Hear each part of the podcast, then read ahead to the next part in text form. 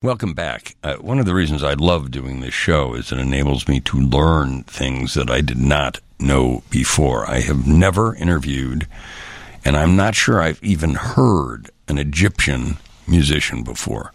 That is why, on the recommendation of a, a very good friend and having done some studying about him, I am so pleased to welcome Karim Nagi into the studio. You, in the couple minutes before we have to take a break, you were born in Kuwait, Mm-hmm. raised in Egypt, then went to England, and somehow you've made your way to become a Chicagoan. Yes, so let's say England is actually New England. Oh, New So England. Egypt to New England to Boston. Okay. And then, yes, I've lived now in Chicago for five years, and I very much love the city. When did you come to music? Or how did music come to you? Interestingly, um, I'm, I started playing music um, around the age of 12, which most people felt that was really late. You know, Yeah, I should it- have done it by now. I'm already trying to get my children to to play music. They're much younger. But uh, in you know at, at that age when I discovered something beautiful, it made me happy, and it also made the people listening happy. And I thought, what a what a wonderful way to spend life. I I'm not doing it just for myself, and I'm a narcissist, and I'm not doing it just for them, and I'm a uh, a martyr. I get to do something that is nice for both worker and receiver. When you went to college, Hmm. you went to uh, little research I've done. you went to Skidmore Skidmore, College, yes. majoring in philosophy and psychology. That's right. Which probably would probably be good for a working musician to have those that little that background. Right. Were you playing music in college too? I was playing music the entire time in college. I've always been playing music regardless of what um, yeah, tangent I was on. But yes, in college, I was. I thought I wanted to be a psychologist, and I definitely was interested in philosophy very much. But I, I didn't understand if that was a career or not. But Well, that's also a that's also a, a career choice that would please parents. I think a lot more than yeah, I want to be a musician. Well, th- that's a very interesting point. Is that I don't really have any professional artists in my Egyptian family whatsoever. Uh, we have a lot of engineers. My uncle is an admiral in the Egyptian Navy.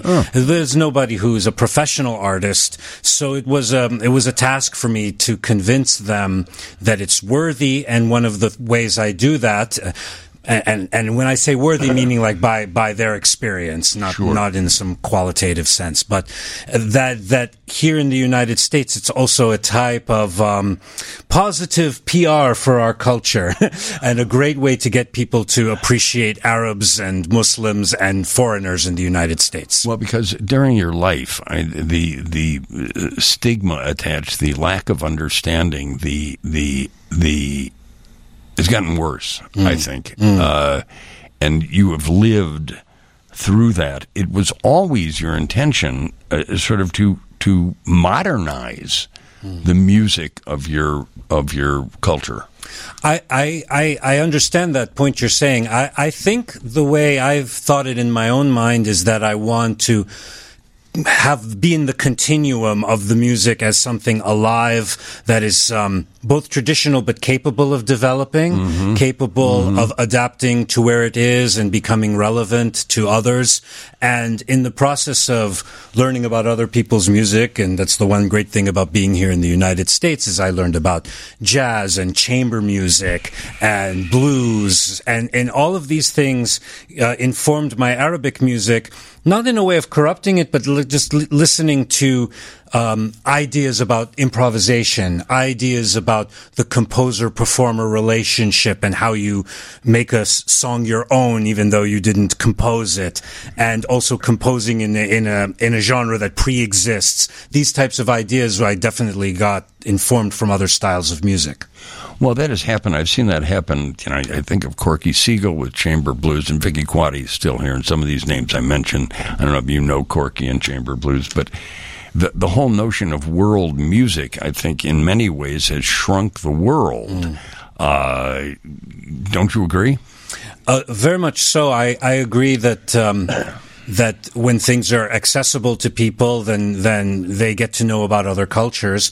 Music is a wonderful way of getting to know about another culture because it doesn't always involve politics or religion overtly. They all they all involve it uh, in, internally. It's a great way, and it has a, made the world smaller, as you say. But there's also the danger that people will essentialize and think that um, well this is arabic music it sounds like this and this is an arabic person and they look and act like this uh, and and and turn things into sort of um, tropes and stereotypes stereotypes yeah it, it, yeah exactly and you know in, in in doing that they're dealing i think not to get too geopolitical here mm. or or we're talking want to talk about music is the unknown uh, breeds, I think, misunderstanding and fear. One hundred percent, I agree with that. As a, and and being a, a, a, musician, you are creating familiarity in people, and and we're much less likely to be afraid of something we're familiar with. I mean, um, the unknown is creates fear, and the music is very diplomatic in a way. You know, it uh, well, it transcends yes. so much of that. I mean, if you welcoming, yes, yes, and you open yourself up right. to it, it does transcend that. Your latest CD, yes. and, and mm-hmm. I hope I'm pronouncing this right. Huzam, correct? Yeah, perfect way to pronounce it. The only thing is, it's not a CD. Those things. Oh, I'm sorry. I already anymore. said that like an idiot. I already asked him about no, it. No, no, it's true. It's it's it's it's a way of calling something an album. You know, I, I was around for cassettes and. Uh, and eight tracks. Eight tracks. You were I had eight tracks too. yes, in a in a kind of novelty way. So yeah, this is this exists. Um, this is my newest album. It's called Huzam, and what I did was I composed new music, but in traditional Arabic forms and genre that predate uh, that predate current music, and I'm using um, ensemble members from here in Chicago, fantastic uh, musicians in, in, and of themselves. And we performed this album uh, twice now at Epiphany. Uh, twice for, for two sold out shows. Correct, correct. And, and twice for two sold out shows. And we also are going to perform at the Tibbetts Opera House in, uh, in September in Coldwater, Michigan. And this is, uh, this is something that I feel very strongly about that we're creating a new music that is part of a tradition, a continuum of a tradition, and using this the instruments, using the forms, but an interpretation that's personal and new. So, what are the you, instruments on this card? Oh, we got to start. we got to break. But yeah, let's break, and then I'll get into it. That's Vicki right. Quade coming in. Sorry, help, no, help here. co-hosting catechism. Co- I'm co-host, a fan. Co-hosting the show. Music. We'll continue on with uh, with Karim Nagi after uh, uh, a little break, and uh, you'll hear some music. I am going to tell you how to access uh, Karim Nagi's uh, music. You can go to K R K A R I M N A G I dot com slash H U Z A M. Here is just a little little bit of it, courtesy of uh, Krista Flores. Uh, that shorter tune that he sent me, could you play that for us? Thanks, Krista. That's beautiful. So many of the, some of the other cuts. That's a very short cut. That's right. Yes, that that's actually is um, a style of um, a genre of music called dulab, which means a wheel, and that is used to introduce other pieces of music or to start a concert and oh. to put people in the mood of the mode, the scale of music as well. And then you heard the violin mm-hmm. played by our friend uh, Ahmed Rushdi, and the violin we call it in Arabic a kaman, um, uh, which um, originated as like a spike with a with a coconut or some kind of more primitive instrument uh-huh. that became the violin as it was exported to Europe and then re-imported back to us. Then you also hear uh, a flute called the ney, which is a bamboo flute played by our friend Naif Rafah, who is uh, from Syria. You heard an oud, which is um, a big lute, a predecessor of the guitar, uh, played by Ronnie Malley, who is um, a Chicago native, originally from Palestine. And then I played this instrument called the riq, which actually I have, have here. here. I have here, segue. Which is also beautiful. It's like, Thank you. It's like a tambourine. Correct. Right? So it looks like a tambourine. It has five sets of brass cymbals. The one that I played on the album had the skin skin of a fish, which is a traditional one, but when it's humid out, it's a little bit more difficult to manage it. You have to manage it with a heater. But um, you know, today we're I, I, uh, it's it's Uh, we were using one that is a plastic skin. Um, I didn't have to tell you that; you wouldn't have known over the over the That's radio. right, but no, I wanna full learn. I disclosure. wanna Here- learn. here's Is a there little, is there a little- sound difference between the fish one uh, and in- this one? Yes, yes, there is a sound difference, and most people can hear this one with the plastic. It's a little sharper, and the fish one is a little warmer. So I'll just play you. You know, the, here's the rhythm of that dulab. You know.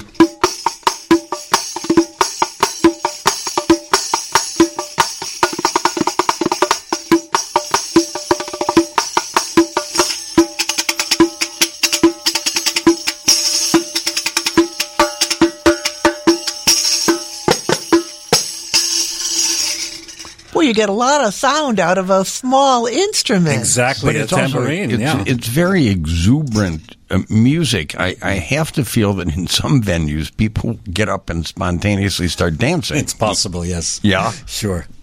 Uh, talk to me about the the community here. How Mm. you have fit into and what you think of the larger. You know, you played Epiphany Center. Yes. A couple friends of mine played there a couple weeks ago too. Sure.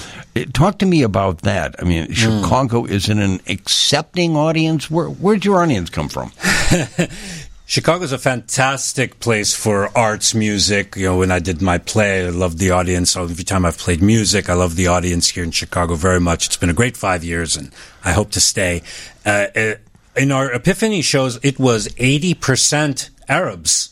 Arab Americans, and you know, the, uh, which was very, very thrilling and exciting to have them, and about twenty percent non-Arab from all kinds of walks of life. There was a, a two Mexican families that came with all their children, and um, you know, Arab families from Egypt, from Syria, from Palestine, Morocco.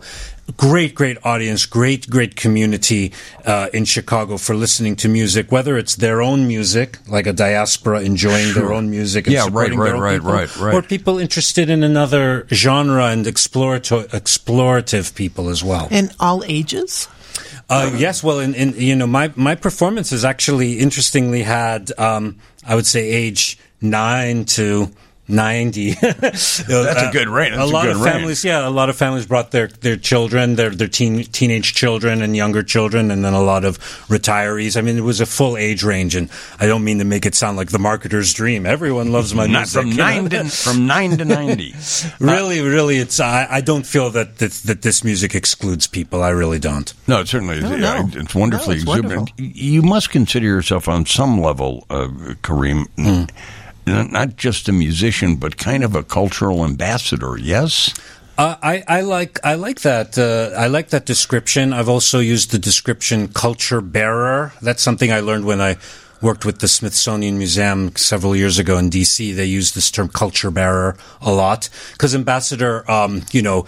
Uh, a lot of people think of it as a political role. Well, it implies some kind of weird bureaucracy. Right, involved. and, Yeah, and then yeah, also yeah, that yeah, this is a standard role and that you have it for four years or something. So the culture bearer, I also like that in, uh, as well, which is you're bearing the culture and delivering it to other people, but you are also responsible for it to uh, continue and to grow. And I like the word bearer as well because you have to bear it. it it's it, there is a burden to representing something um, that exceeds yourself. Um, the expectations people have, people from your own culture who expect you to deliver a nostalgic experience for them, or people from outside the culture who expect you to deliver a um, a touristy or a um, museum-like experience for them too. So the bearing also has a burden. So now this instrument goes Hmm. back a couple thousand years. Sure. Is there any kind of music from that? I mean, and I'm like a, like sheet music, but you know, is there are there is there songs that are passed along over the millennia? and- Right. Uh, the, the songs that are passed over the millennia that we know are, are vocal songs because that's then we, you know, the, the poetry is retained. Uh, written music i- uh, is is harder to to maintain. It's harder to know about, and um, uh, and the instruments have changed as well. The the stories of the riq, the tambourine. Just here I am talking about it. Um, are are are you just you use the you convey the one that you enjoy the most, the story you enjoy the most. so the one of the ones I like a lot is there was a Bedouin using a frame drum on the camel, and they had bells on the ankle of the camel, so the bell, camel wouldn't run away at night. And so he was synchronizing the the big drum that had no shaking noises, just boo, boo, and the camel was shh, shh, and they were synchronizing it as they traversed, you know, the Arabian Peninsula, and they got off their camel and uh, and they missed that shaking sound, so they inserted these cymbals in it. Great story, Un- unverifiable, but a wonderful story. but one that's easier to to follow is the one of the oud, the lute, and if you listen to the word. El Aud. El Aud uh, sounds like the word lute, and El Aud means the the branch, the stick. And the word lute is a derivative from that Arabic el aud. And so the lute instrument is derived from that and became the guitar and became all of these other um, strumming instruments uh, or from Ar- Arabic music originally. Do you, during performances, tell any of this? Is there a narrative to the performance? Because I, I have to believe that you, if you don't do it during performances, you'd be a great teacher. Oh, I just- thank yeah. you. I just- I mean, I, I think you should definitely insert some just mm-hmm. little introductory bit of information because it's if I fascinating. did, thank you, thank you. If I did that, what what amount would be good for people? I'll ask the two of you, if, as you as audience, how much would you like to hear? Um, information versus, um, you know, please stop talking and play that music, sir. Well, you just, I mean, you just gave basically Right. a one minute One or two uh, introduction to Right. the tambourine Okay. and You know. A one minute to do it in a sense. Vicki Quade and Rick Kogan, producers. Uh, but I, I think you, you must do some teaching, do you not? Absolutely, Yeah. absolutely. It's important to do that. It's part of the connection. Yeah. You don't want to um, disrupt the flow of a concert. Exactly. But, but every setting is different. So many times I do uh, presentations, uh, assemblies in public and private schools. I've done over 419 years around the United States. These morning assemblies in, in a gymnasium or, or something in, of public schools around the United States. And there's a lot of verbal demonstration as well and teaching. I will Yeah, give yeah. you this uh, this uh, website again: Mm-hmm. K A R I M N A G I dot com. And you can find. Yes. you could go That- that's slash. enough, they'll you said, find it. that's enough. That's yes, enough. You fine can because it's on the it's on the you can page. find more information. KarimNagi.com. I'm going to ask him to stay for a few more minutes. I'd love to uh, to. into Thank the you, next Rick. half hour. Uh, the- the- it's incredibly enlightening. You too, Vicki. I right? love it. I mean, Yeah. this instrument It- is it- a marvelous. Yeah, Thank it you. really is. Uh, so please stay tuned. We will return. Huzam is the latest musical offering from my new friend, Karim Nagi, uh, a Chicagoan, uh, with a vast uh, repertoire. Uh, new and honoring the old, well, the innovating new sounds. Uh, Huzam is the title of his latest musical offering. I used to say albums, I used to say CDs. now it's that. Come uh, on, you used to say cassette tape. Come yeah, on. really. I used to say Album, eight- the word album eight still track. works. Yeah, album works, and it's it's really a beautiful, beautiful, beautiful piece of work. You must be very proud of it. Thank you so much. I, I am proud of it. Definitely. Thank you, Rick. What's next? I, this is, you know, now that we're seemingly coming out of the pandemic, I am assuming that you would like to do more live performances because there's Yes. nothing quite like that. It's true, and and I definitely um, did everything I could virtually for two years, Yeah. and it actually there's there was some benefit to it in terms of reach. I would like to continue to do live performances and travel and uh, um, you know distribute this music to people. And the live experience with our kind of music is really special because we respond to the audience. We elicit response from the audience. It's this whole interactive enchantment process called tarab where you know you play in a certain way and the audience responds and you fuel each other. So it's really important aspect to creating music. Well, and I think also it is a it is music is to my mind uh, a way to communicate that transcends uh, politics and prejudices Yes. and biases and all that. Yes. all that uh, junk.